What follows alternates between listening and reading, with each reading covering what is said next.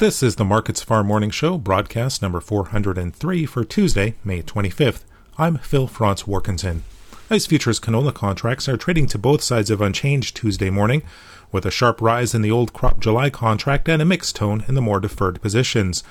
Canola up 29.90, nearly its daily limit in July at $913.10 per ton, New crop November only up 20 cents at $707. That front month has seen some wide price swings over the past few weeks as investors on both sides of the market take turns exiting and rolling their positions into the more active new crop months. Gains in Chicago, soybeans, and soy oil did provide underlying support for canola today as activity resumed in the Canadian oilseed after the market was closed yesterday for Victoria Day. Much needed rainfall across dry areas of western Canada over the long weekend did pressure values, but more moisture will be needed through the growing season.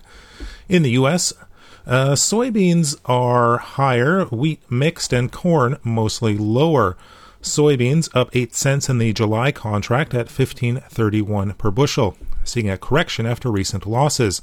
The U.S. soybean crop was 75% seeded as of this past Sunday, that compares with the five year average of only 54% done.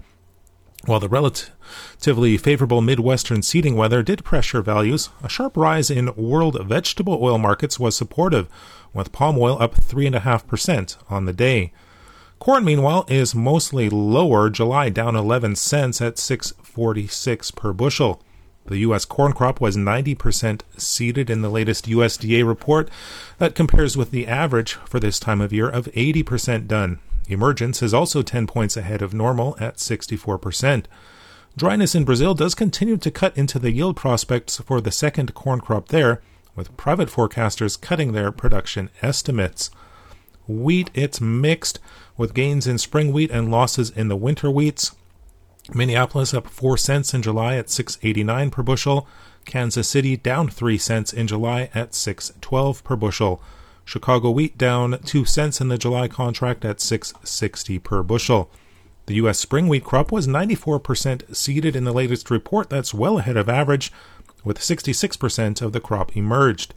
Winter wheat in the good to excellent category did decline slightly on the week, now at 47%, and that was supportive, but recent rains across the wheat belt helped ease those any concerns. That's a look at the ICE futures and US markets for Tuesday, May 25th. In Winnipeg for Markets Farm, I'm Phil Franz Warkentin.